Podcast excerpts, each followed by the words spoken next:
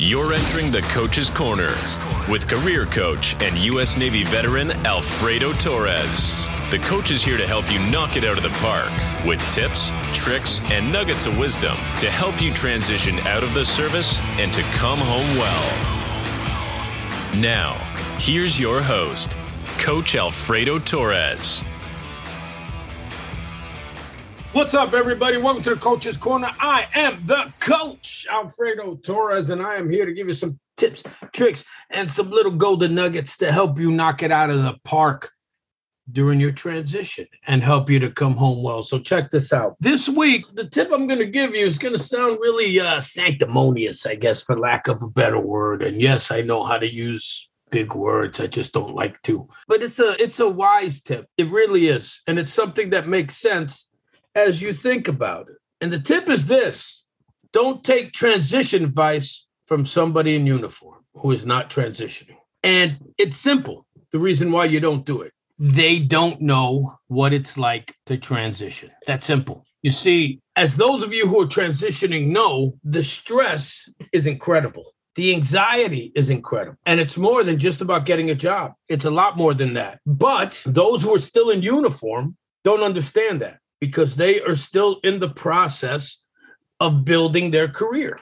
Now, one of the things that you got to understand is that we get fed a lot of things when we're in the military. Okay. And a lot of it, as far as, as transitioning, is you're going to do 20. And I said, I've said this before you're going to do 20, you're going to get your MBA, you're going to get your PMP, you're going to get your contractor job, and you're going to get your GS 13 job. And the way out is paved with gold. And there's a, a, billion people out there who, who will hire you the minute you step out because you're a veteran or because you're a E9 or, or a 05. And it's not true. It's not true at all. You don't have to get an MBA. You don't have to get a PMP or any certification for that matter, especially if it's not relevant to what you want to do. Should you? Yeah, you should but you don't have to. And you sure don't have to get the contracting job or the GS 13 slash 15 job. Maybe you don't want to. I've been telling this story recently about a colonel who's getting out of the military and he was under like a lot of anxiety. And I'm talking to him. Finally, he breaks down. And I go, What's, what's the matter? What's going on? He goes, I, I don't want to do it. And I said, Do what? He says, I don't want to get a contractor job. I said, Well, then don't. He says, But everybody's telling me I have to. And so I said, Well, who's everybody? And he said, His peers. And then I asked one question. I said, Are your peers getting out? Are any of them transitioning? He said, No. I said, Then why are you listening to them? Couldn't answer. I said, You don't have to do whatever you don't want to do. You sure don't have to live up to other people's expectations.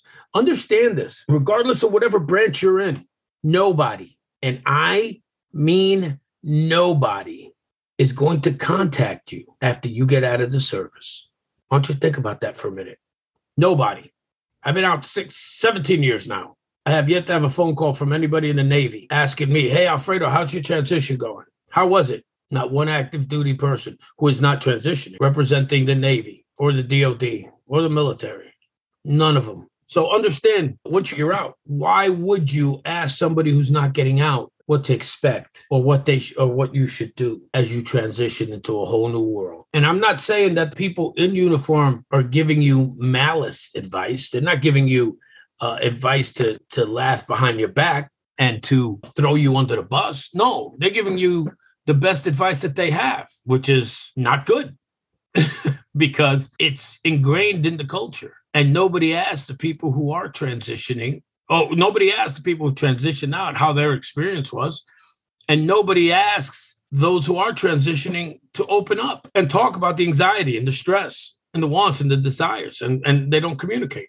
So make sure that you seek out your fellow veterans, your fellow military spouses to get an idea of what is happening, what you're going through as you're transitioning out. And of course, reach out to the veteran service organizations out there, organizations like uh, the USO and your TAP office, and, and us here Coming Home Well. Reach out to us and we'll help you the best we can. Okay. You can always reach out to us at Coming Home Well at gmail.com. And if you got anything for me, reach out to me. Just put in the subject line uh, attention coach. All right. So, with that being said, I want you guys to make sure that you tune into the Coming Home Well family of podcasts. We got all kinds of stuff to help you along. Dr. T is the man, and he has organized himself a winning team, all centered around helping you come home well. And I, of course, am the coach, and I'll be back again in two weeks' time with more tips,